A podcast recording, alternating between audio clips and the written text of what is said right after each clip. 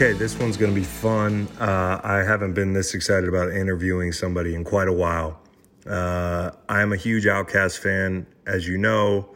Uh, if you have been following on Twitter, uh, me and my friend George Foster at George Foster72 uh, decided to finally pull the trigger on doing an OutKast bracket, and man, is that a stressful fucking process. But we've had fun with it. George has been a champ. He seeded it for me, took that off uh, my plate, which is nice because it's it's hard enough doing the bracket and tallying up the votes and writing out all the sheets and whatnot. Uh, but then when you have people screaming at you about you seeded it wrong, um, in your mentions just indignant about this song, that song, and that's why OutKast is so great. 64 songs. How many artists, how many groups, uh, how many bands can do that and then have 10 more songs that people are pissed off about not being on the bracket? George took care of the seating. Uh, so uh, essentially, when people get mad at me, I just point in the direction of George, who's three inches taller than me, 50 pounds heavier, from Macon, Georgia, five years my senior, and a huge OutKast fan from the beginning. I take it up with George. Uh, George is a longtime NFL veteran. Uh, I met him in St. Louis when he worked for the Rams. He's that dude. He's he's uh, he's a big fan. a lot of musical knowledge. Uh, so this was cool to have George involved in the process, and he's gonna join me tonight um, to call in his buddy Rico Wade who uh, is a third of Organized Noise. And Organized Noise is, of course, the production team that kind of launched OutKast's career. It took Big Boi and Dre from high school kids, uh, rapping in cafeterias, uh, to signing with LaFace Records, meeting L.A. Reid, uh, and doing Southern Playalistic, and then doing uh, ATLiens, which Organized Noise did damn near all of that more so on the first than the second. Um, before OutKast went off doing a little bit more of their own production, but still, or, Organized Noise, who, by the way, does pretty much all Goodie Mob stuff uh, and has done things for TLC, uh, for, you know, Usher, you know, I think they did Waterfalls. They continued to do OutKast stuff, you know, So Fresh and So Clean, who's in our Chonky ship um, and a very contentious Funky Four and Chonky ship here. And OutKast has fans of all generations, walks of life, uh, that whole thing. You know what I'm saying there, uh, which is a testament to how great they are without ever selling out on the sound. Um, you know, certainly there's singles like Hey Ya, which was seated at 11. Some people are mad that it's even winning. Some people are mad that it's seated so low. You figure that one out. Uh, but OutKast is universally loved. They're one of they're one of my favorite um, you know musical groups. Period across genres. They're my favorite hip hop act, um, and I know George feels probably the same way. So doing this this bracket's been fun, and you know we were gonna do a pod to reveal our brackets, which are to look a lot different than what was voted on by you know over 5,000 people throughout the process, which which was really cool. Um, so I'm looking forward to that.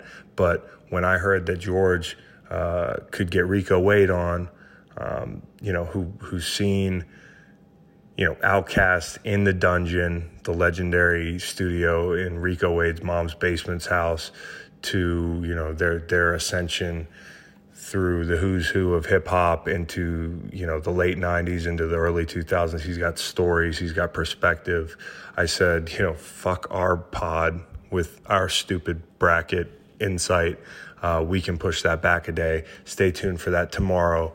We're going to have a conversation with Rico Wade, and I am psyched about it. So stick around, hang out. It's over an hour, I think he said he could do.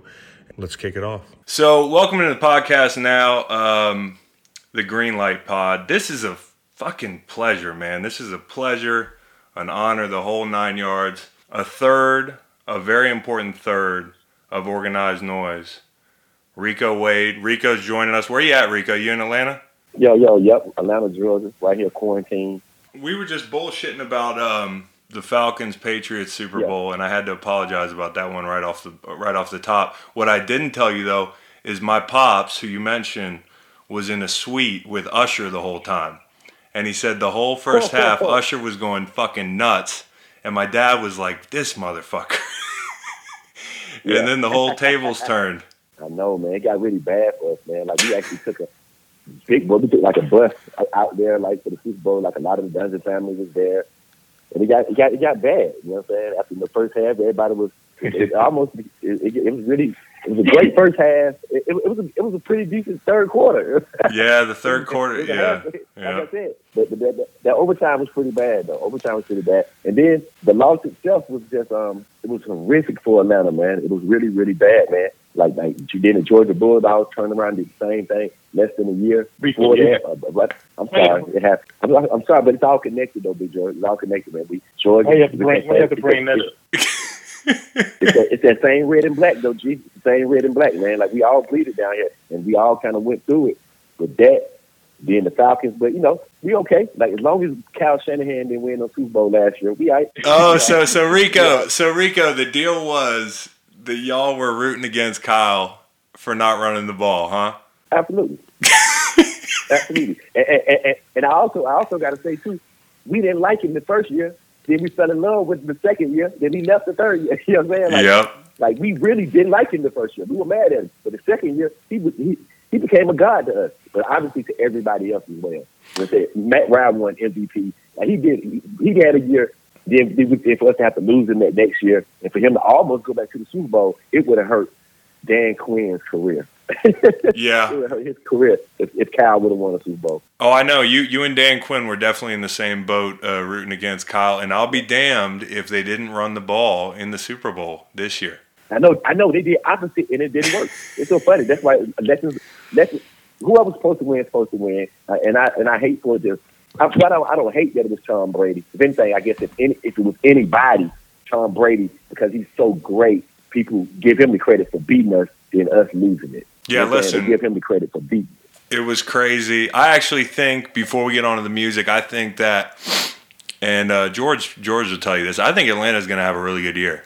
I really do. I think they're primed to bounce back big. Whatever the futures odds are on them winning the Super Bowl, I think you get them at, at a good value. I know you probably put a bet down anyways, but I think the Falcons are coming back strong. But that division's going to be hell, dude. I, but I know what though. you, know, you, know, you know what though. But when your division is like that, it really primes you up. It really does. Like whenever the Saints, the Falcons, and, and, and the Carolina Panthers or the Buccaneers, when three of those teams that are almost playoff teams, we usually get we usually are, are the when we have two teams in our division that make it to the playoffs. It's usually going to be one of our one of us is going to make it to the end, at least to the championship game every time, because because we kind of beat up on each other pretty good. We, we, we get each other ready for, to play against heavyweight competition. And the fact that one thing I can say about Mr. Brady, I love him to death, but he don't he don't realize he's not going to play against the Dolphins, the Bills, and the Jets. No, like like like, the, the, the, the NFC South. We, yeah, that is we really the, the, the, Falcons can go one and one and eight. They'll beat the Saints. They, they, they, can go. They can be two and two and fourteen, and they'll beat the Buccaneers. Like we'll beat each other, even when we're having our worst year. So that's something that he's going to have to deal with. Like, but the good thing like, is like that gonna, he's not playing. He's not playing those shitty teams in the AFC East, but he's also not throwing to. And no disrespect to any of the guys that were up in in New England, but it's not Sanu Edelman. Keep it, or, funky. Hey, he's fucking throwing to some dogs now down in Tampa. oh no, no, no! Oh, you know, uh, no, no, you're right. You're right. Now, he got a Randy Moss now. He got a Randy Moss. Yep. He got players. He got yep. players now. Yep. No doubt. That's why. That's why I think we're going in, in the draft. I don't know we ain't gonna spend too much time on it, but hopefully we'll get a real. We can get us a real pass rush. Because at the end of the day, we're gonna have to hurt that 42, 43 year old man. We're really gonna have to go it. One thing about it, I'm 48, and um, my knee hurt now a little bit just waking up. Fuck. me, hey, me, hey, me and G, I totally. Hey, G, G, I speak for G. Hey, how how rough is it just sitting around the house, G? Your body feel better or worse not being able to get out of the house? man, I, I, I try to get. I, I go over. To, Rico know what Cascade at. I go over there to that trail, and I have to get it in because uh, I can't sit around here, man. When it I when I called you, is that where you were the other day? George was on a walk when I Facetimed the other day. Yes, I was at the Cas- Cascade Nature Preserve. I okay, get it in, bro. Well, good. Dude, so, so I want to get into the music here. Um, obviously, George being my senior, uh, a buddy of mine that I've always known was obviously from down there and a huge OutKast fan. And how could you not be? Um, you know, how could you not be a Goodie Mob fan? How could you not be an OutKast fan? Me being younger, I just turned 35. Listen, when I got into OutKast, it was after uh, Southern Playalistic. Like I was nine years old when that came out. So for me, it was probably the first time I really listened to, to Outkast was Aquemini. But going back through, I fell in love with the old stuff the most, and I love the, I love the origin stuff. I've heard you talk about, you know, from the beginning. Let's just start with, I mean, Players Ball, which was a big deal. Uh, you know, you're trying to put the South on the map in a way that you wanted to engineer. You know, you wanted to get the respect from the West Coast and, and the people in New York. I heard you talk about the reverence you had for New York. What went into making that perfect? Because I know not only was it the first step, but you had a lot of runway before the album came out. That was on the Christmas album. Absolutely, Chris. Look at you, man. Look at you, certified. I'm, I'm appreciating it. I'm appreciating. It. Well, what happened was, like you said, Players Ball was very important because it was our introduction to the music industry, period. And so for it to be on a Christmas album, which you had, you know, Kurtis Blow, you had Run DMC who had successful Christmas records. But for us to do it, we looked at it as an opportunity to just show what we had. Even though it had to be a Christmas song, so we talked about not celebrating Christmas, honestly, at that time. Because, you know, parents on, matter of fact, the original name of the song was called Socks and Draws. Really? Like, that's what we was getting at that. Wow. Yeah, socks, socks and draws. And do, and do a song for Outkast called Socks and Draws Cause that's what we did on Christmas, y'all. That's I don't think like thousands, I've seen thousands of interviews, and y'all think you've ever said that. I probably haven't because players ball conceptually the, the socks and draws idea failed. We was in the studio working on it, and my partner Ray was in another studio working with this group Drip Drop that was signed to Pebbles, and um, he was working on the beat that ended up being players ball. He was doing it for them. But, but we only had one car that we shared, so I had to go pick him up from the other studio. While picking him up, he played what they was doing. I said, "Oh shit!" that's gonna be Outkast. We, right. that beat sound better than what me and that sound better than what me and Sleepy over here at the studio working on now. So we just took that beat, but but we was already primed up from working, and then we started letting the creative juices flow. We're like, okay, the guy I used to work for named Charles Willis. Got, he just passed away too. I'm glad I get shot him out. Just passed away from Savannah, but he owned these beauty, this beauty supply store in East Point, Headland and Delowe, called Lamonte's Beauty Supply. He used to do a Christmas party every year for all the um, customers and all his all the other um, black uh, all the other owners, not just black business owners, people just own small businesses, cleaners, all the different other small business owners, and, and it would be like a player's ball. It would, it would be it would, it would be like around Christmas time. So I just I just and we didn't want to use the sample. That, we had a sample plan that was kind of talking about, hey man, it's cool, let's play it. It was talking about something, but we had realized then we didn't want to pay for the sample. So yeah, I you couldn't clear it or whatever. Is that? Yeah, but it just it, they were just they were starting to take a lot. for you like, like at that point, the hip hop game was starting to change from using so many samples because of the you had to give up your, your, your whole album budget. It's like they might tell you you can go home with a hundred thousand dollars. If you clear those samples, that's going to be eighty eight thousand dollars. You get twelve thousand dollars. So we, still, mm. so, but, but, but we didn't want to compromise the hip hop too, though. You know what I'm saying? If you think about the boom bap hip hop, Big G know what I'm talking about. The boom bap hip hop. If you didn't have the scratching and the, the, the, the different hip hop sounds in it, it would sound a little too R and B. So yeah. we had to use some, some samples, but we had to hide them. And we had to take little bits and pieces and, and make it to where it was more original. It sounded more original. And, and that just pushed us to be more creative. So the fact that we got a chance to do that with Players Ball, that's why I'm kind of excited to see Players Ball made it to the Final Four because, cause, like you said, some people, Bubba Sparxxx, this is one of my guys. He said, Rico, I didn't really pay attention to Outkast until ATL. Then listen to you, Chris. You said you didn't really start paying attention to Aquemini. Yeah. Aquemini was their first the Aquemini was their third album, but their best album at that time. It was the album they got five mics from the Source. It was the album that they had came into became and came into their own.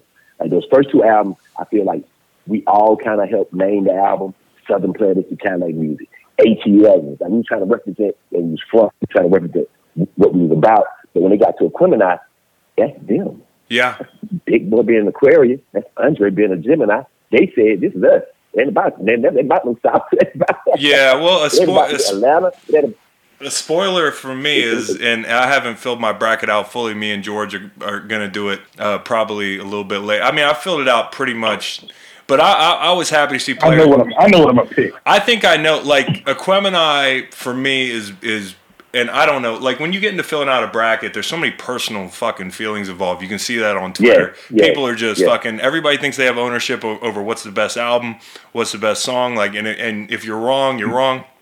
Aquemini might be my favorite fucking song, just off of uh, 3K's verse. Uh, but the entire hey, thing, Chris, I mean, I don't know, man. You got to say, and y'all, y'all, that's that's a testament to you guys, all the work y'all put in, man, and how great the music is that y'all made. Oh, these people are going nuts over this record, you know. I know you're not very active on, on social media, but if you went and searched that hashtag, like people are mad about some some of these outcomes. Bro, most other hey, groups, no. other groups and bands, you could do a 32 team bracket. You'd have the NIT.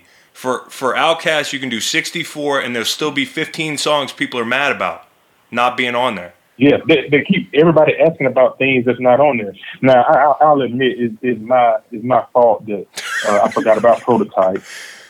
Like a lot of people asked about Prototype. A lot of people okay. talked about Gasoline Dreams. Gasoline Dreams. A lot of people. No, no, no. But, people, gasoline, gasoline Dreams is on there.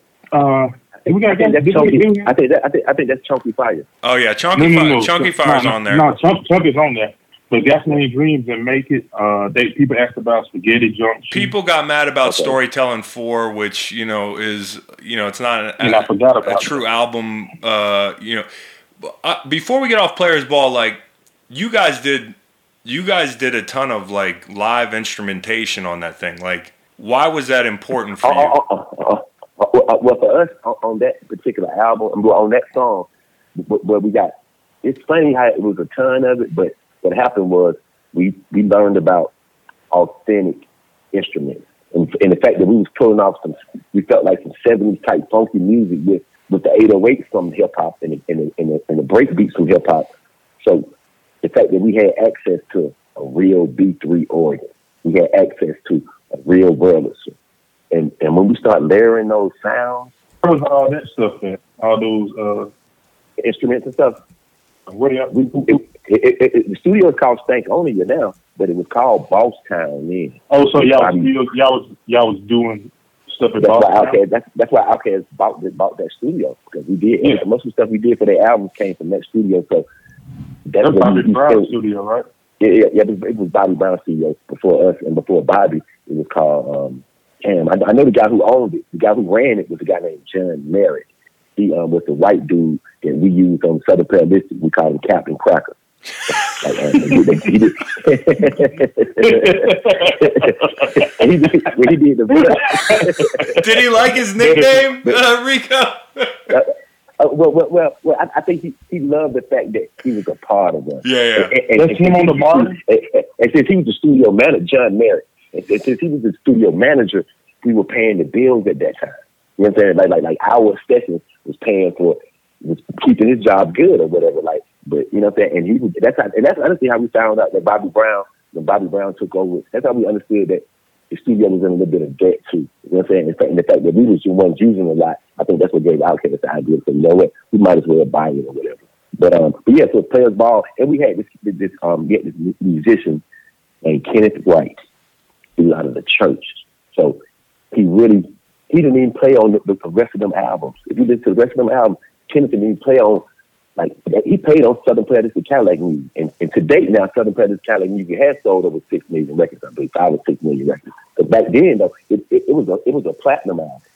ATL was a double platinum album. Mm. Yeah, Aquemini, it was triple platinum. So as you can tell, like like in my mind when I look at the brackets, I can understand what I was telling BG. I was, I was telling George, I was like, yo, you know, if you do a bracket, you know, Hey Ya should have been should have been number one in the bracket. So that's one of the biggest selling songs.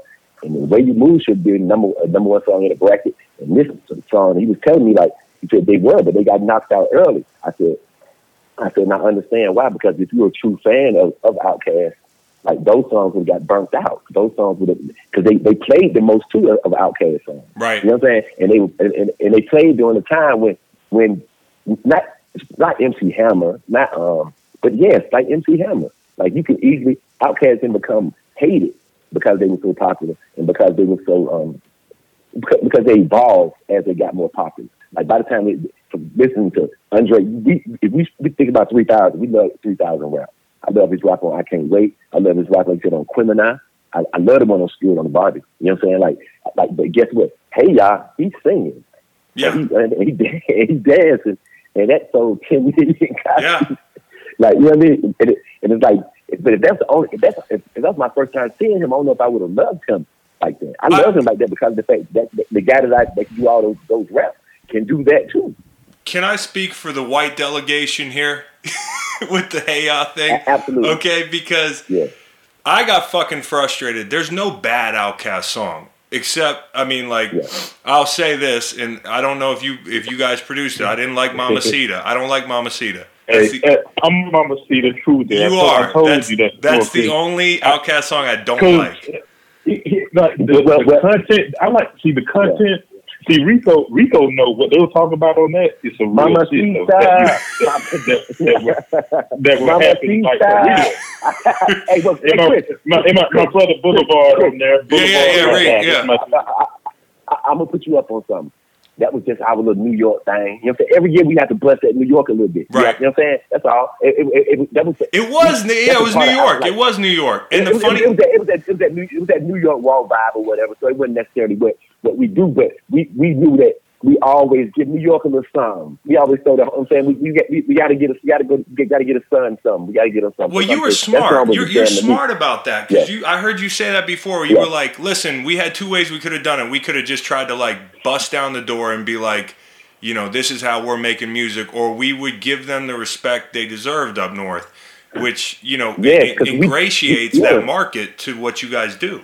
Absolutely, absolutely, and, and we really did learn it from them. We made it. hip hop was this art that we all love now, even though it's developed into like lyricism, poetry. It's developed in so many different things. Art, I mean, to to, um, to art. There's so many things that, that the reason why I'm on the phone with two great football players who who I who I love, something I wanted to do, but the fact that it shows a, a, uh, um, a literature, it shows a, a uh, uh, art side of you guys. More, you know what I'm saying? It shows a, a nerd side too, because we here talking about brackets and why this song and that yeah, song dude. is better and this is better. like like I love it. I Like, swear, I swear, I want to be a producer. I swear it would be so fucking cool. I could do it the next if I learned how to be good at it. Like the way you say, "Hey, I want to be a football player." I watch what you guys do in the studio, and I'm like, I've always loved the production of songs, even I over the lyrics at times.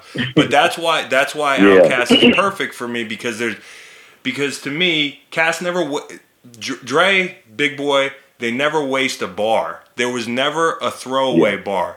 You could go through and go back songs you've been listening to for 10 years and read about them. Go on Genius. You know, for like, especially some of the white suburban kids when I was growing up, some of the references are over your head.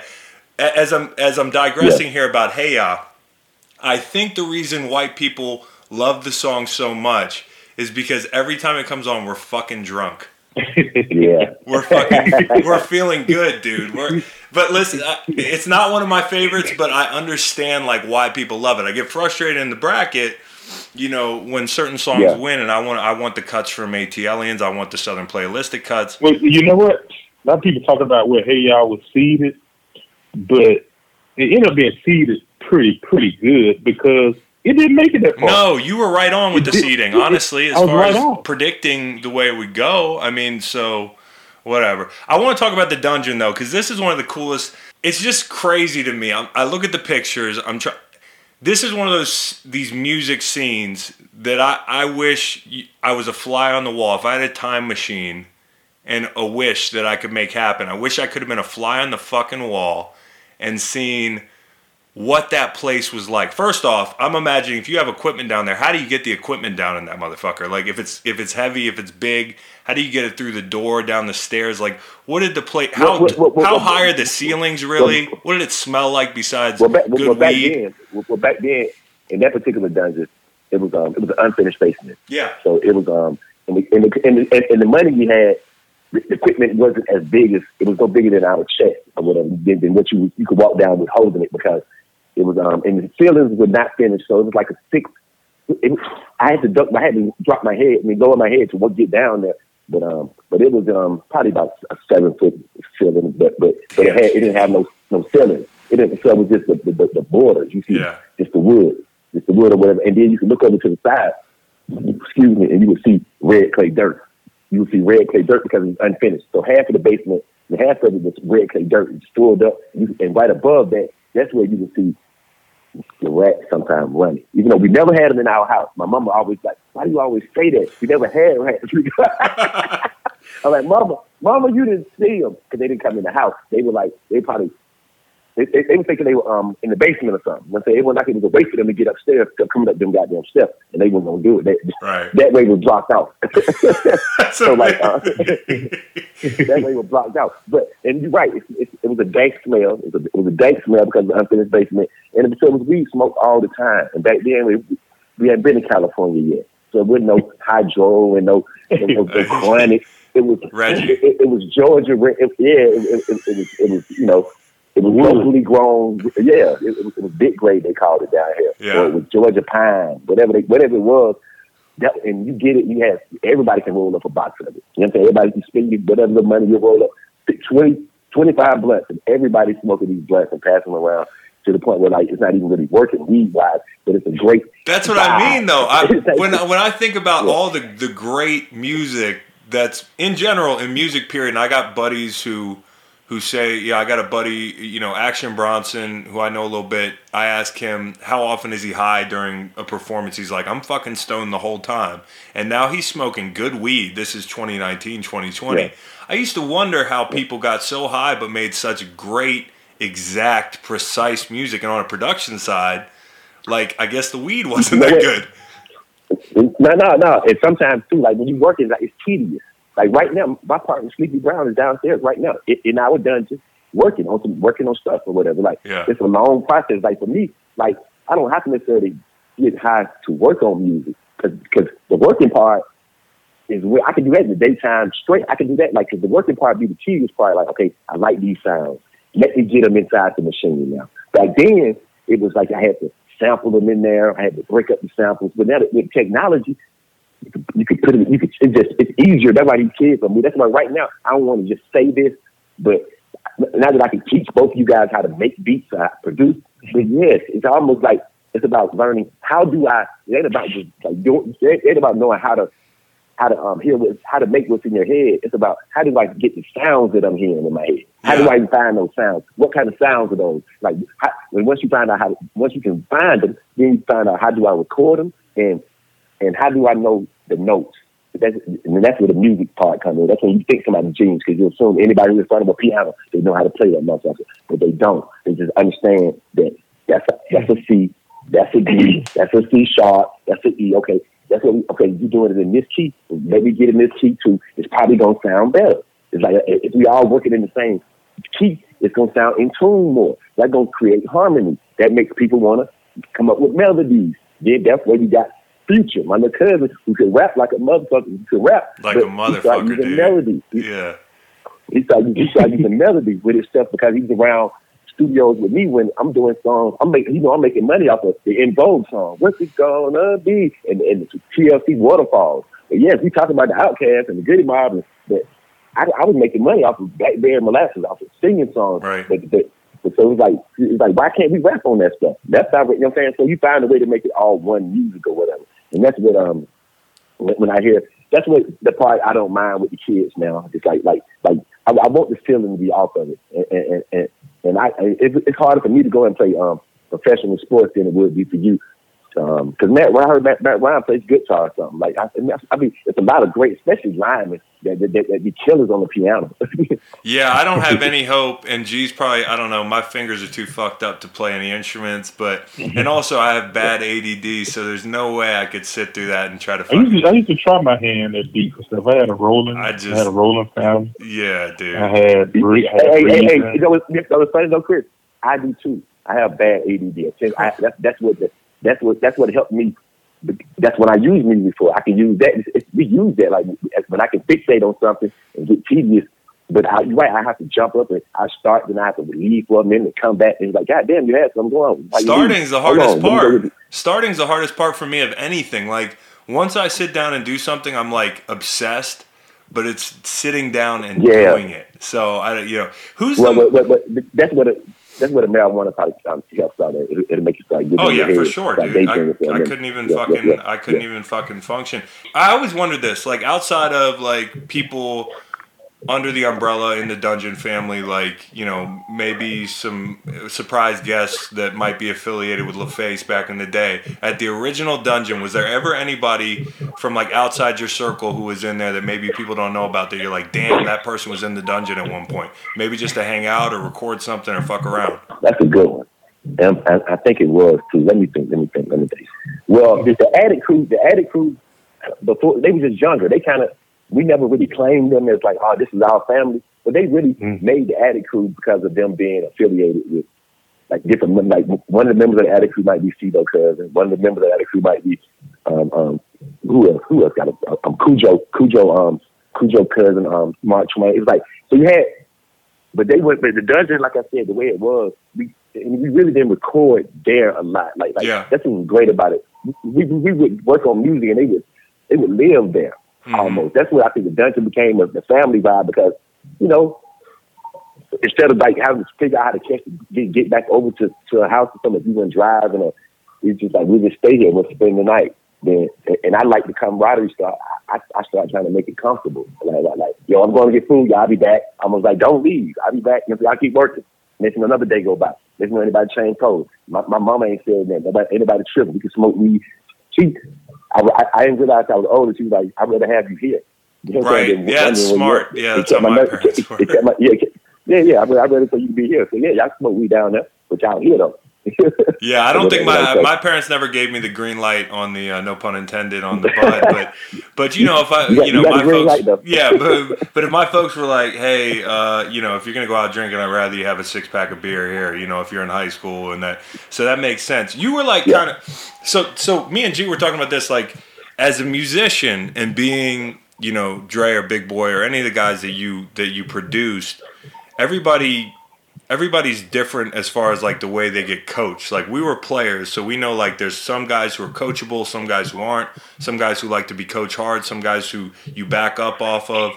Were there guys that you treated different ways, like as musicians, especially like as it related to Goodie Mob or Goodie Mob or Outkast? Was it you know did Big and Dre have different ways that they they like to be communicated with in the production process and like writing wise? Did they write different? I know I heard that Big Boi used to he used to write a lot faster than Dre. Like, what were the differences in the process for those guys?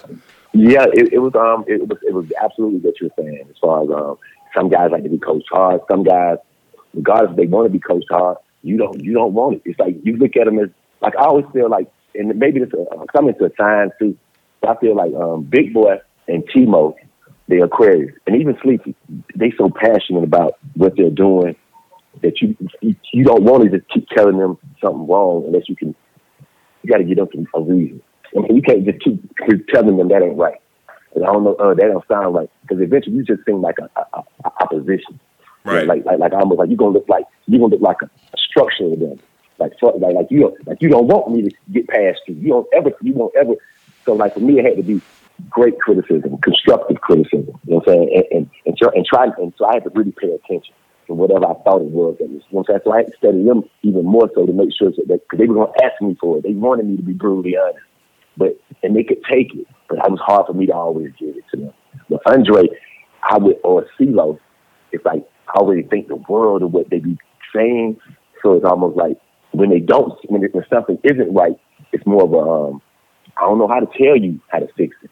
I'm right. just gonna tell you that this ain't. You know what I'm saying? You know what I'm saying? I can't tell you. I, I can't tell you how to fix it, but but I but I think you could probably, you know what I'm saying, do something. You could do something better. And early on with Dre, he just he just didn't believe in himself as much. You know He believed it. He just he just he just thought that he was. I'm saying like I hate even. He believed in himself, but he didn't realize he was as dope as he was, which was great. That's and that's humility. Yeah. You know what I'm saying? For me, that's like because we really. But but but later on, as the world found out, and then later on, even after Tupac and Biggie passed away, me and him had a conversation. He finally said to me like, Oh, nobody to consider me being one of the best, man. That's the first time he even said that he wanted to be better. You know what I'm saying? The first time he, he said, oh, nobody never considered me. I said, I don't know either. I said, because we were getting at him. Outkast, if you look at when Outkast album came out, but it was just a, that's what Tupac and Biggie personalities was still a little bit bigger than what we were doing with Outkast. It really, um, because you can look at the dates that Tupac would drop, out, um, Biggie would drop, we would be number one or number two, they would be number one, number two. But pe- people can't do that now. People, if you put a, a major artist out on a date with another major artist, you might you, you'll be scared that you might get lost You know what I'm saying? Like like like like like, they, like like y'all share the same fan base, and that's when we realized like, oh wow, we not only like we got not only do we share the same fan base, but we got even other fans like or whatever. Because we know that everybody like Tupac don't necessarily like Outkast, and everybody like Outkast don't necessarily like Tupac, but they did, and that's what that's when we knew that um we were doing the right thing as far as you know not.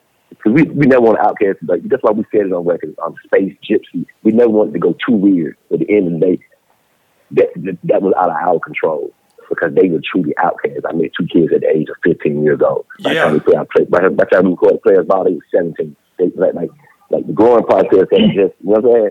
The growing process hadn't even begun yet. Like I said, they didn't, they coming out party went into a Aquemini when they decided to, to tell us what was happening. Yeah, and they and they started trying. Hey, I want to produce one or two things myself, or I want to dabble, or you know, like that's Hey, why they- I, I feel they like from tried to produce- '94 to '98, like, or even yeah, '94 to '98 over the span of three albums. Which, by the way, again, I maintain there's only one skip, and it's Mamacita for me, which is the most fucking insane run for a group of all time. They they changed so fucking much like Dre especially obviously, but like the music changed and it was like an organic change. They never sold out. The the music was still awesome, but they they changed and that's cuz I feel like they were young. Like imagine if Yeah, you or I yeah. George had success creatively, artistically, mm. how much of your personality change? As athletes, you can only change so much. But if you're an artist, you're creative, like your bars are going to change, like what you want out of production is going to your, change. Like, your, your confidence, Yeah. your confidence, your, your, your, your bank account. They were more established. That's what I think about it. On out, even on Outkast, let's see what song was that. On, on play, okay, on the actual album, on the actual album for Southern Playalistic, what was that song? Was that we say I got more, you got more. No, that might have been, um, that, that might have been um, elevated. I got, I got more. You say, um, but, but if you don't move your feet, and then I don't eat. I yeah, yeah, yeah, yeah. That, on- that's on elevators. That's elevators. But, but that's a, that's the first single from their second album. He's still saying we ain't really got no money. yeah. Think about it. Think about it. In, in this day and age, for them to already done went platinum. They done went platinum with the first album, and that little money that they do have, because they did get some money, obviously, to do the next album. But they still saying like this ain't where it's at, though. You know what I'm saying? Like so now they still hungry. Yeah. You know what I'm saying? Like, these guys, they still hungry. So so now ATLiens, because on Southern Player, this is something I was talking to George about Big D um, about um, yesterday. I was like, man, Southern Playalistic album, we did a lot of the hooks. You know, Sleepy singing the hooks, Crumblin' Erb, Southern Playalistic Cadillac music. Um, so like when we first went on the road, we, the budget wasn't big enough to take everybody. So I had to go out as a manager slash chaperone. But we realized when we were doing shows, damn, we can't sing these hooks. So on, on songs like Southern Player, I mean on Players Ball, I remember them starting to say like, um, if, if, if all my, throw, throw your hands in there. Them trying to do that fishing grits and all the pimp shit. They Mhm. started doing the hook then for, for ATL just from off of experience. So I started in, oh, did they did they wrote, did they use that hook for that album? I was like, they.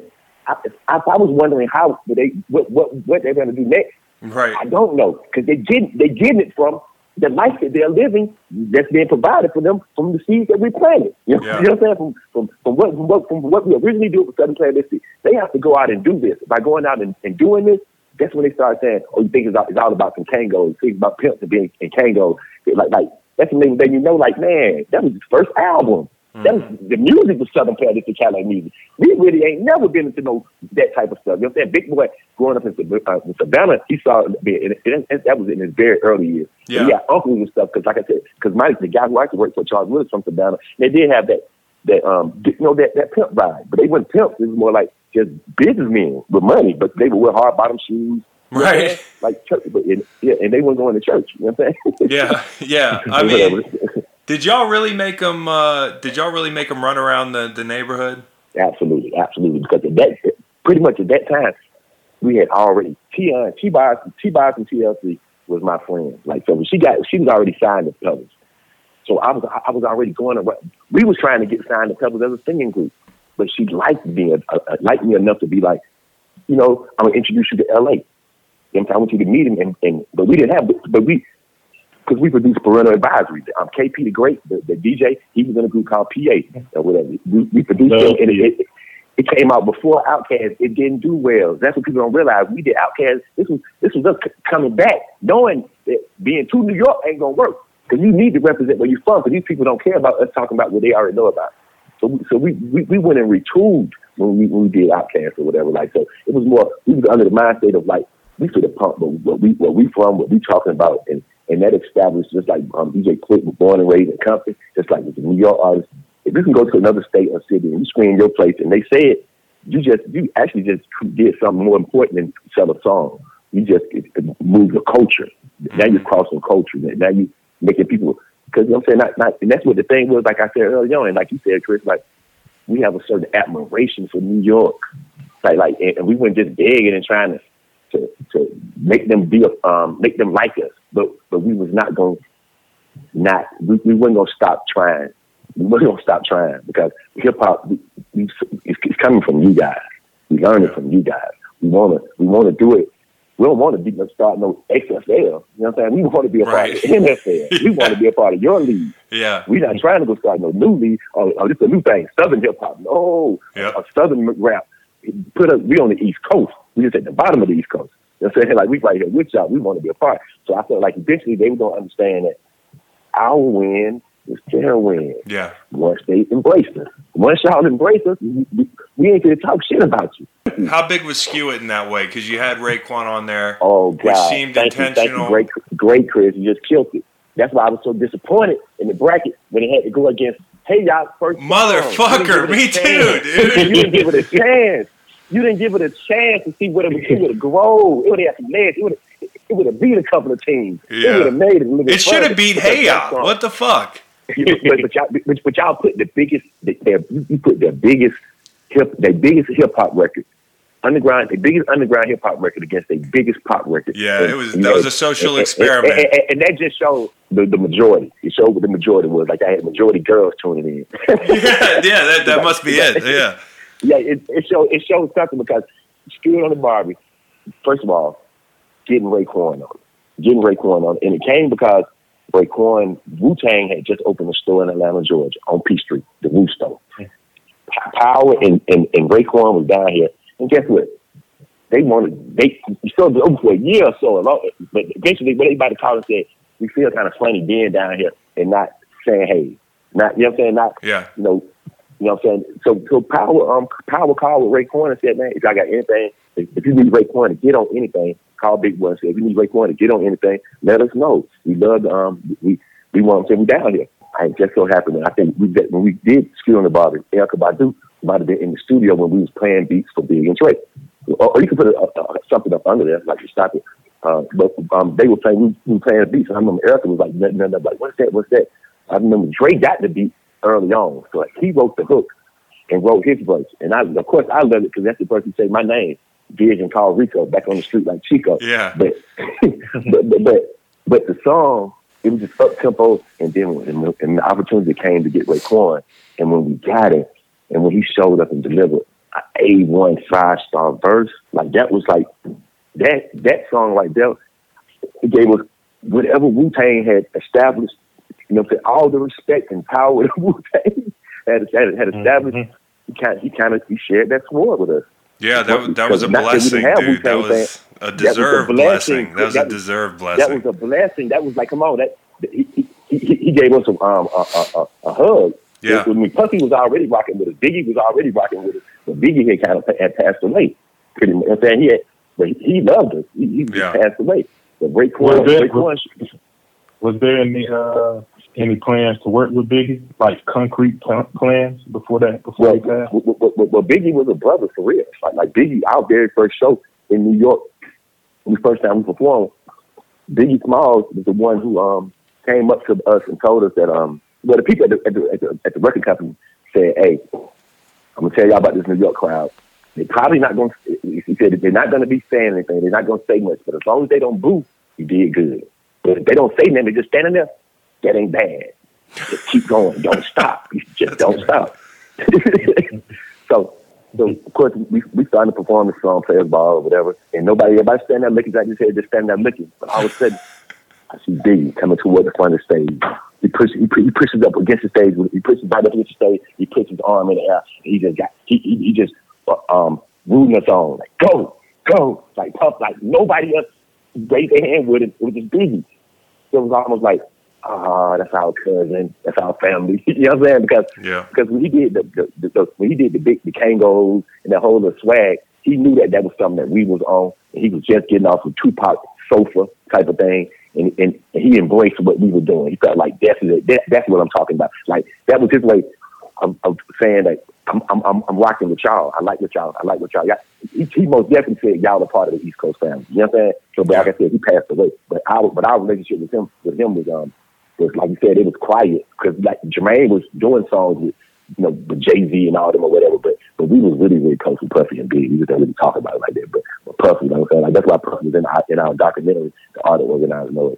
Like, we, we- that's most definitely because of Puffy's relationship with L.A. Reid as well. You know what I'm saying? That, that we were and Biggie was signed to um to Arista. We was almost like we just up under the same company, or whatever. Like so we we were most definitely family. Do you feel like the game, in a way of being personal, has changed a lot? You know, because it seemed like everybody was a family in the inception of all that Atlanta, you know, sound that you were creating. I mean, you were trying to create a sound that wasn't, you know, respectfully, not the Miami based stuff. The J- Jermaine Yeah. Dupri sound is different, but like everybody knew each other. It sounded like, and and the same thing like in New Yeah. York too. Like, has the game changed where it's just so not personal anymore? Is that because of celebrity or what's going on?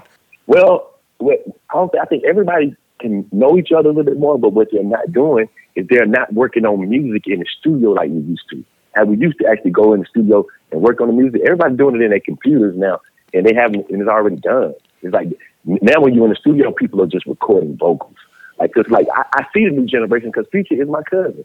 Like, like I, not because I produce uh, none of his none of his new stuff, because he is my family, my cousin. I'm the one who put him in the studio for the first time. I'm the first. I'm going to show him everything. So whenever I want to just pull up or, or want to feel um, brand new, I just pull up, Right. and go down there. And I, you know what I'm saying?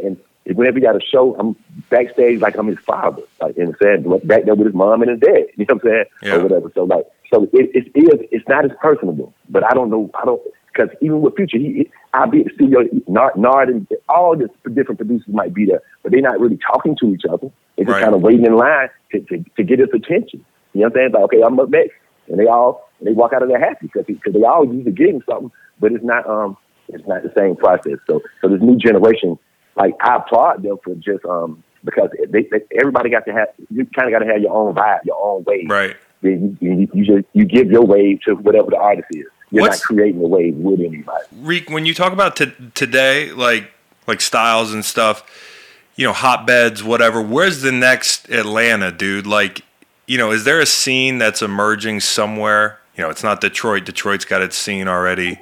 New York is well established. Atlanta was, you know, Atlanta was changing when you came on the scene. Like West Coast, is there is there a scene that you're like, all right, that's the next hot spot. That's the next hotbed for the the next new sound.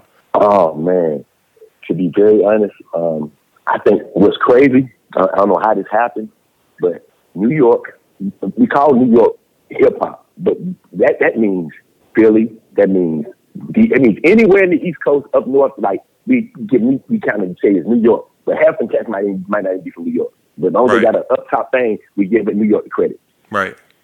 California, the West Coast, they get credit for everything. Even stuff out of Houston now. It's, it's, what's the kid name? Um, um, the rapper. Um, Travis Scott. that's really yeah. People gonna associate so much of that stuff with the West Coast now. Right. And if you bouncing, if you got any kind of little baby, the baby, any kind of, they're giving it to Atlanta. You could be from wherever. Right. You could be from the Midwest somewhere.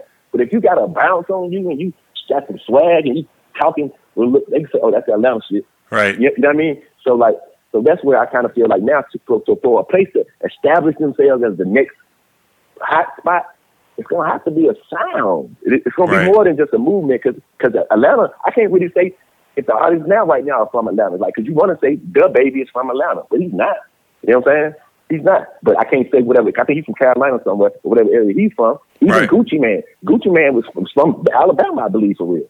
But we get the credit for him. Like like a lot of um because and, and these people like even when I think I'm Boosie, I know he's from New Orleans, but like I said, he lives in Atlanta now because and, and the way he explained it was that that he said people don't hate you for being um um bricks in Atlanta. People don't hate you for being an artist in Atlanta. They, Right. they embrace you for that. Right. And because he's like Louisiana, they, they kind of get mad at you. That's what he was basically saying. Like it's hard to, to, to coexist. He said in Atlanta though, the police, you, you're not gonna people. They don't look brand new to them, and, and they don't worship you for it. you know what I'm saying? They, they don't. You're not.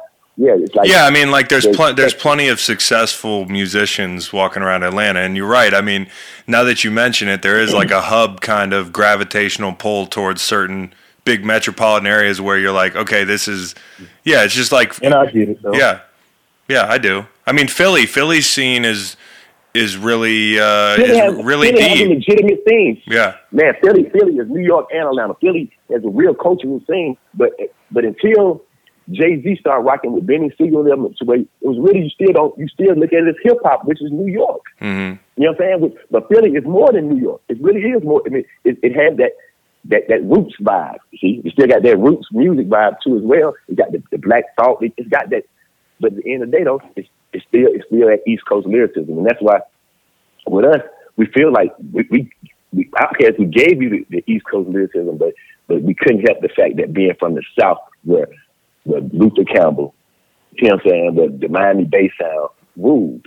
Period. You know what I'm saying? Now maybe what they was talking about wasn't something that we, we just want to recreate, but but, but the low end that we had experienced in some of them records, you had, you, you had to incorporate that incorporate that more into the boom bap. You know what I'm saying? That's Yeah. all it was. It's like, and that's what that's why organized noise is looked at as like, man, y'all are man. I love Outkast, but man, you guys help because from, from from it wasn't just what people got from. That's why I said we were important to hip hop. It, it, it wasn't just Outkast rapping. It's what we did with the music. We helped other producers produce better music. Now, now, yeah, we, we're not the richest. Yeah, we didn't get all the hit records, but everybody's music got better after we put out music. and and respected and respected. Yeah. So I cell therapy is one of one of my favorites. You guys did cell therapy, yeah. Um, where did you? I always wonder where you get that that little creepy ass noise in the background. And I would tell you the truth. And I would tell you exactly what it was. I love being the rec, but I would have. I don't remember. I know exactly what the sound is.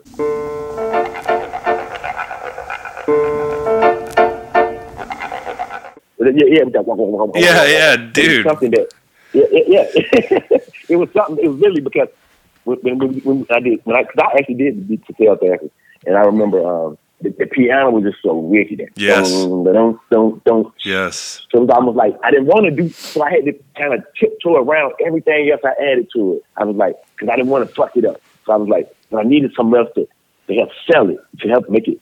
So them, them little sound effects like that, whatever that look, that, That made sound it- that made it for me. Off, That made it. wow, wow, wow, I'm glad we did it because it, it was that record is so man, it was so hip hop, man. It was one of those. It was like it was one of those ones that. Funny that Outkast never had a record as raw as that. You know what I'm saying? It's, it's funny that we never did a record as raw as that Yeah.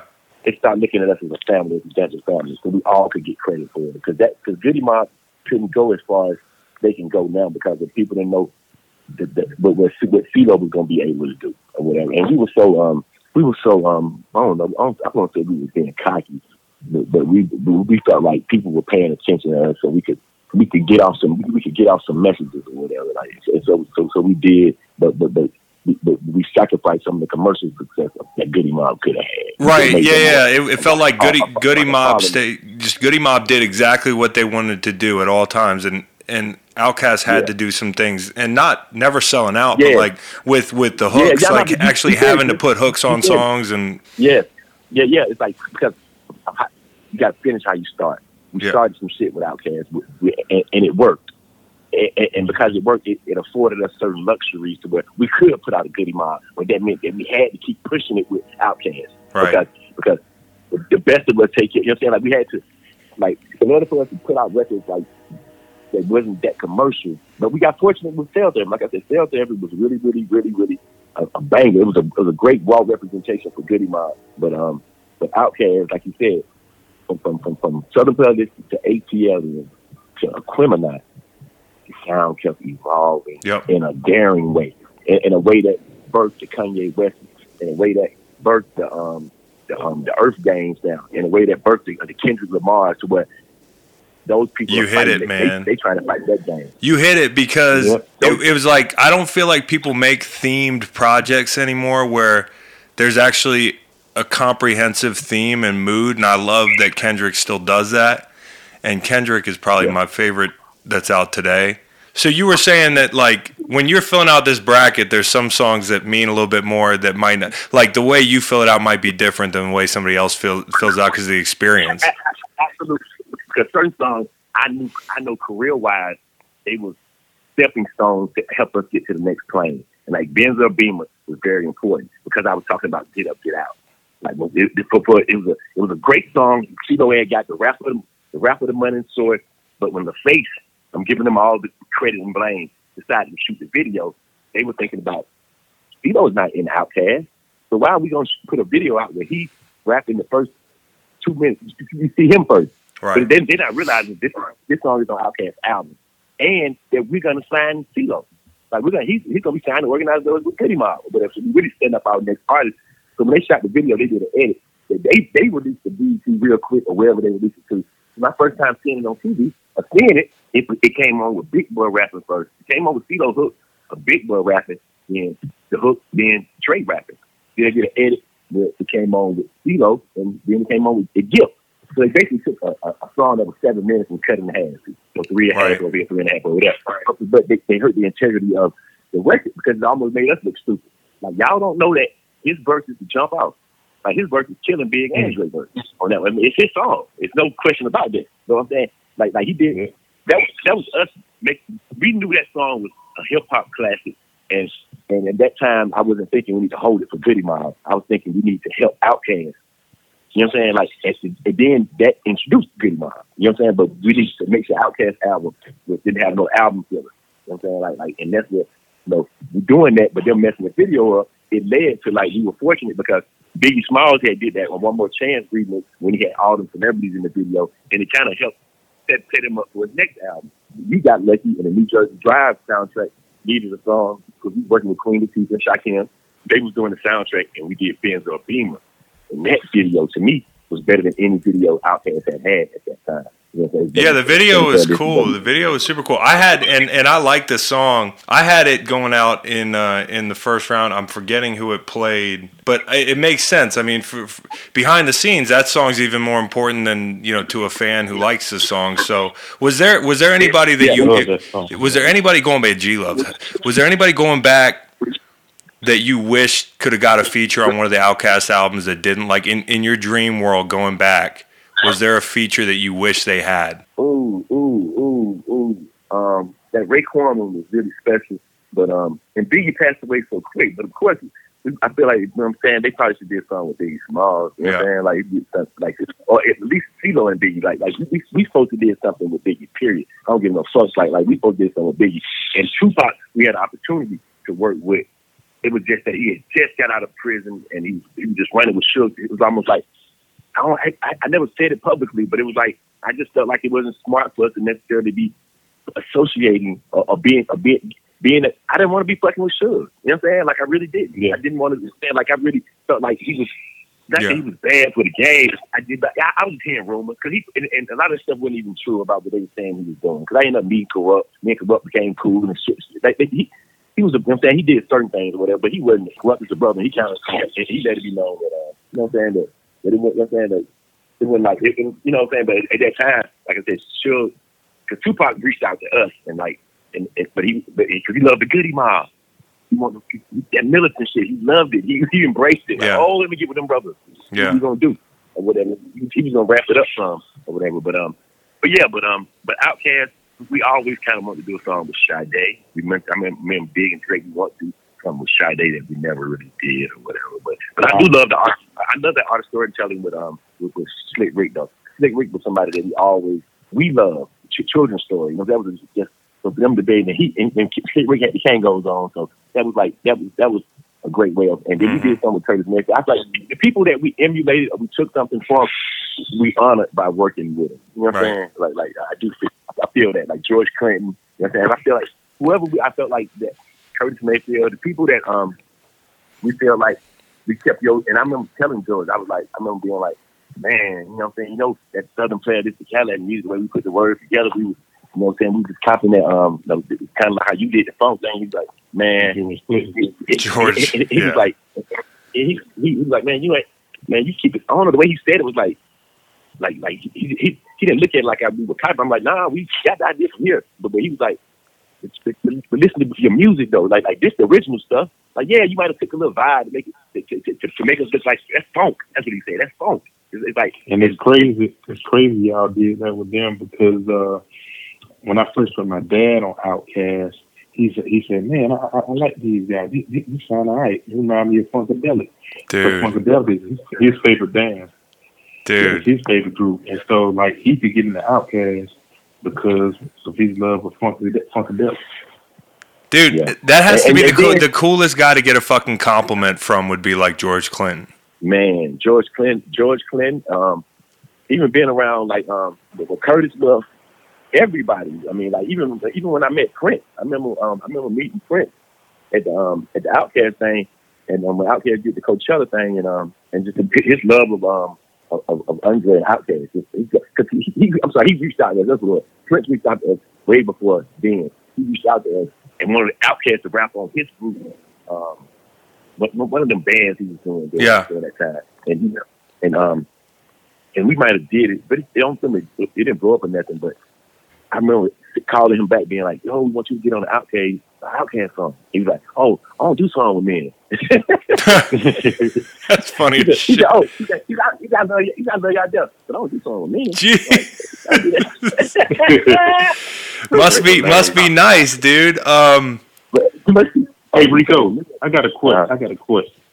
One of my favorite, most days, my favorite OutKast song would be Players Ball, but the reprise version that the video first came out with. Why wasn't that the original song, man? In, on the album, I, lo- I love that one so much more than the original. Guess what, George? You know what that means to me? That you have Them, a pia- them pianos, man. Soon as Yeah, they but come on, you already know it. Like, you got the New York ears. I'm, I'm gonna tell you a great story. Players Ball came out during Christmas time or whatever. Got around to January, February. L.A. Reid said, "Hey man, this song's still playing. Can you go in and take take Christmas Day off the song?" Okay, Players Ball is happening on Christmas Day. I said, "Okay." So we went in and did the version. of Players Ball is happening all day and day. That's when we did that or whatever. Make it a regular song. Next thing you know, the whole the whole country, the whole, whole um the record almost goes. But L.A. Reid said, New, New York will not play this record, Rico. One day he just called me the office. He said, New York will not play players ball. I mean, he, he showed me every all the other stations in the country. New York would not play this record. I said, okay. They don't like it. Let me let me go do a remix. Take, take all that music out. and take oh, and take all that music out. Just put in one sound. Make it raw. Like oh, I was trying to cool. Make it raw. Dun, dun, dun, dun, and sleep and have sleep come on with it first. Cadillac coming. Every, you know what I'm saying? Like change the vibe up, strip it down. Guess what? New York started playing. that's It went crazy, dude. No, when them And- and- pianos come in, man. And, and, and once again, that's a great question. Because once again, that helps. That was, that was great for them. Because once that happened, record label felt like, go get your album, get your album out, get your album ready now. That's when what I'm saying. Like again, was because like that's when that's when we based the album on that thing. That's when the thing became we got to stay on this player shit. Like, like even though that's not the fact, we gotta we gotta like some kind of way. You know what I'm saying? Like that's why we did Crumblin' Erb Southern Player did the Crumblin' Erb Funky Ride. Like you know what I'm saying, those were all those melody type songs. But again, Big Bus with the Ain't No Thing, 'cause that was my favorite song. My favorite, my favorite song on that first album. But I think made kept us real, got us the most credibility was Ain't No Thing. And Mhm. that, and that, and the, my intro, my intro to let you know. Oh, I love, I With- dude, I love my with- with intro, how bro. Not to, uh, like, I, I wish my intro was six minutes long, bro. With how the with how the album ended up coming out with the the original version of Swizz Ball, that makes my my favorite song Hootie Hootie. Like it's a boom back to the heart, man. I love that song. I mean, I'm saying, like, like that's what I mean. That, that particular album, man, it, it was Southern Playalistic, but like I said, it wasn't our biggest album at that time, but but but it was.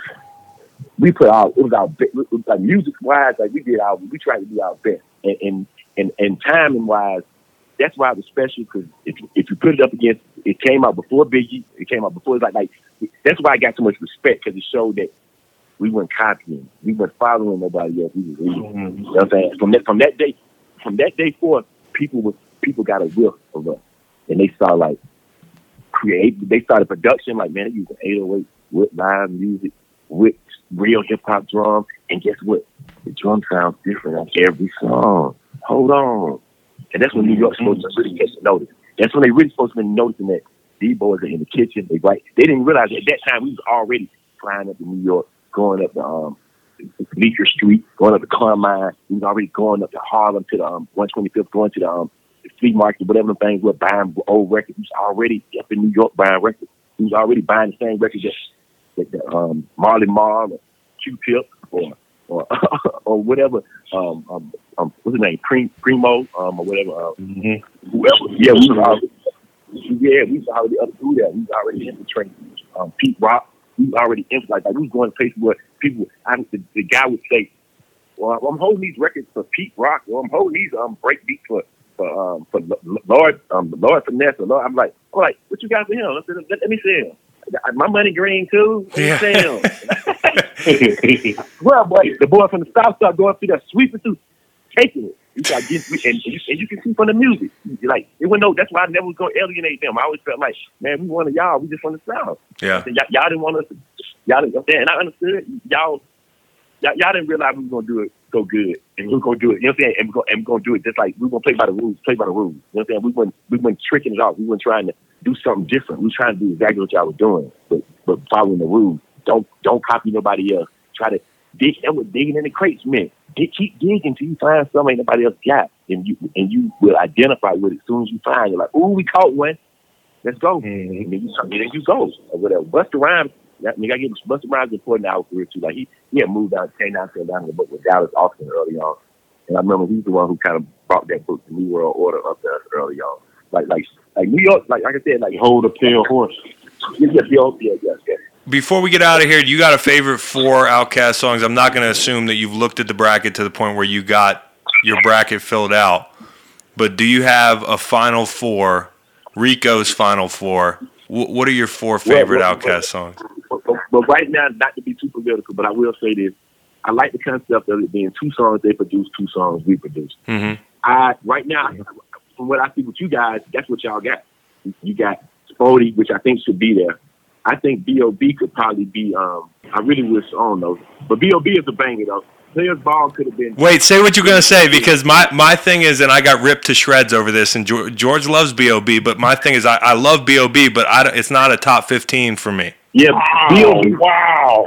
B- B- B.O.B. Well, well, this is what I'm gonna go by right now. I'm gonna go by what the, the fans have spoken. The fans have spoken. So, like, like regardless of what I think, The white delegation has spoken. Like, like, but so, but so fresh, so clean is there though. yeah, That's me on the. hook. that's you. Yeah. and so clean, Yep. clean.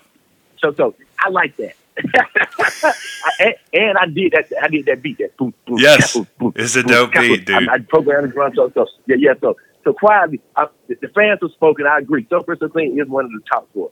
Okay, B.O.B. I, I don't give my reasoning for why it is because creatively, wow, Dre went crazy on that drum pattern. You know what I'm saying? That Crazy. Oh, with that West, with that, with that um, c- cold music, electric survival. Uh-huh. Yes. Man, that shit going. Power, The power, energy that yes, the energy of that joint, the energy of that.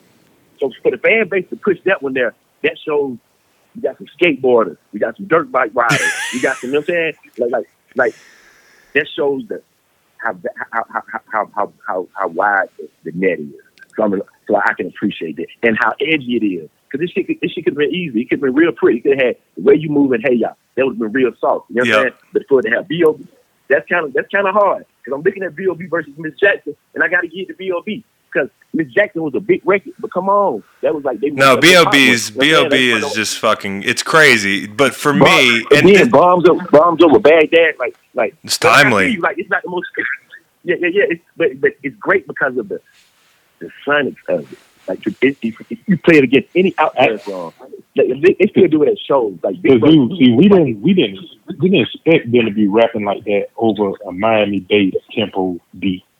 Like we didn't, like that blew us out of, out of our mind. We didn't know what we, what we were and, and, listening that, to. and, and that video, and that video was crazy with Big What Chase. Like it was a great performance with video wise. Like like them chasing the car and Dre was have. It looked like they that that that was a imaging wise. They killed it. Like that, that was the album. That was the album. B O B. Miss Jackson. So fresh, so clean. That's why so fresh, so clean. I, so I might be crazy, I, and Matter th- of fact, matter of fact, and and Spodio the Definition, all of them on the same album, I believe. Yep. No, no, not the No, no, Spody on. no, on Spody's yeah, Spody's on the first. That's stank on both of them on Stankonia. That's what criminal. That's uh, what it is. And for players ball to make it that far, yeah, just shots out to the guys. No, no, that players out. ball, players ball. shot- Pl- That's just shots out. you're getting yeah, you're getting you're getting all the That's all love here. You're getting all the love That's here. all nostalgia, man. Yes. That, that- that's all. I mean, that's straight. That's that, that's that's really saying, man, you can't forget the guy. That, that- that's like that's just saying because I would have never played player ball. No way it should have made it that far. Because people, like you said, you ain't even start listening to them until criminal.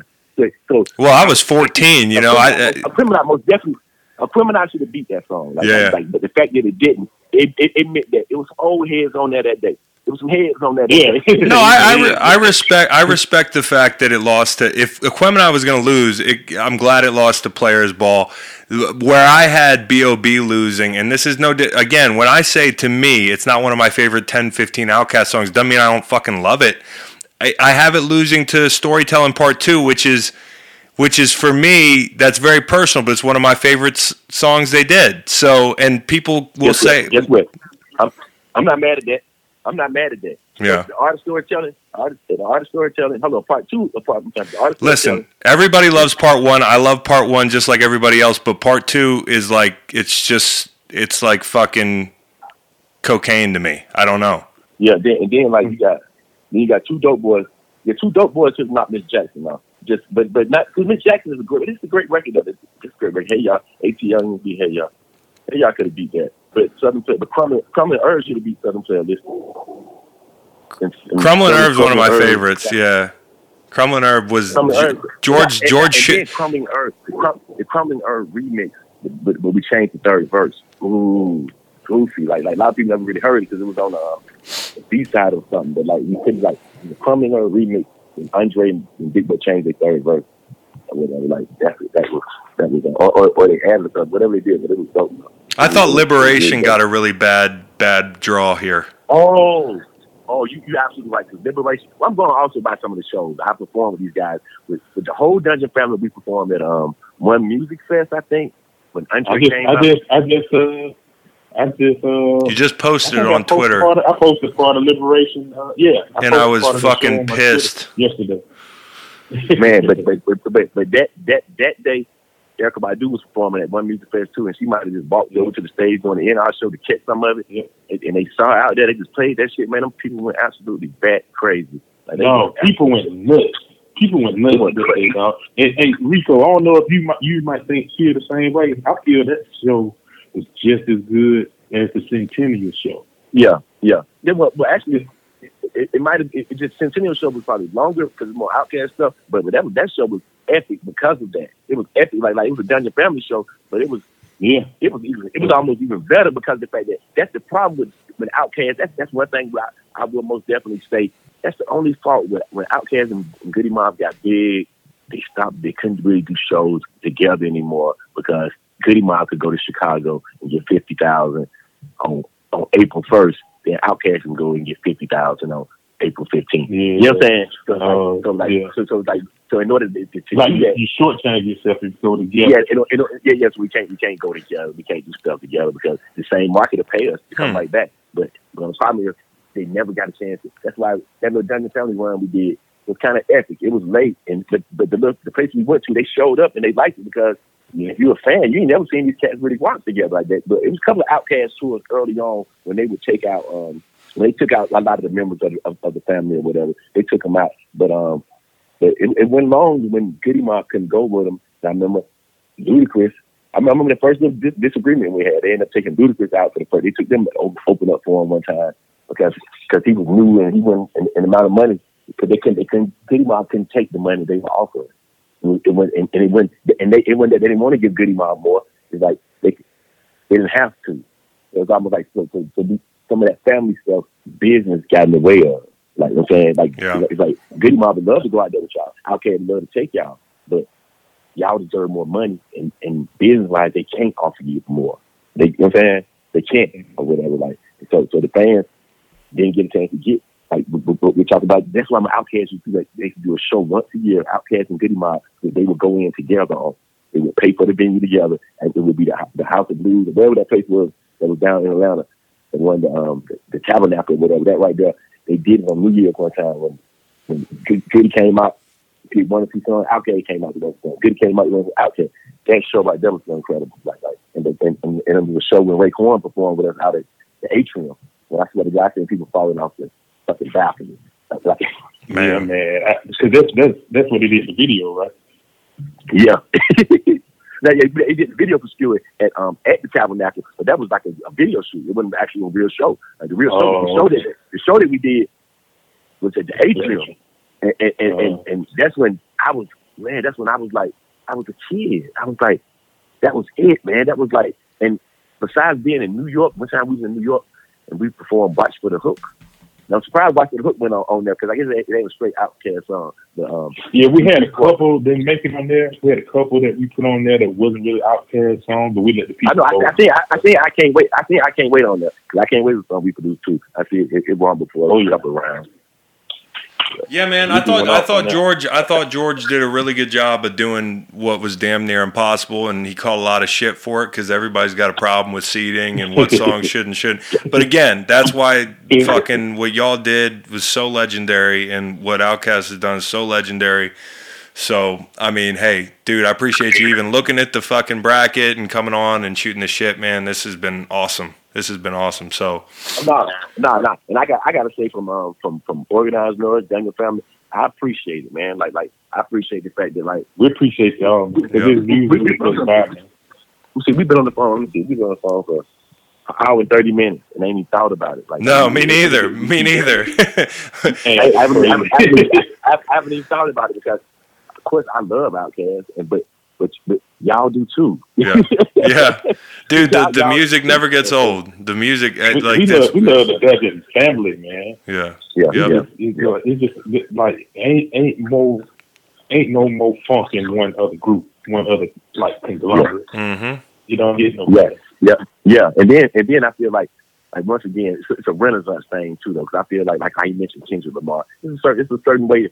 It's a healthy way to think and a healthy way to to move forward. And sometimes the way the way like especially being up under this little quarantine like you got to stay mentally sharp sometimes. Like and an intelligent conversation always does that. Regardless if, it, if it's talking about something that seems fun, but but but it, but, it, but it, it, it was pivotal. It, it was so it was so important in, in different parts of of, of, the culture of life from from, ni- from the nineties up to two thousands. Like like it was like like even when Master P them came along and, and the West it was like it was just so much with with the with the death of so many important people in hip hop with the little rivals. It was like Outkast. That's why they the people champ because the Dungeon family, whatever what we injected into the music business was integrity. You know what I'm saying? And, and, and a humility because because and that's what the, I guess the, the great part about it was was the fact that we wasn't accepted at first. You know what I'm saying? And the fact that uh, uh, the source was Andre almost cried saying the South got something to say.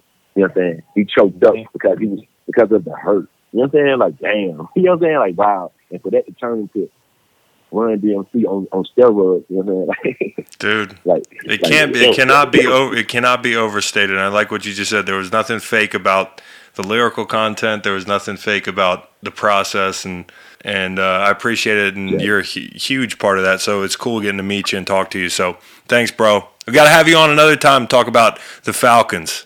I, I, I mean, you can have me on every week about the promise. Good, good. I- We'll have you be a correspondent, bro.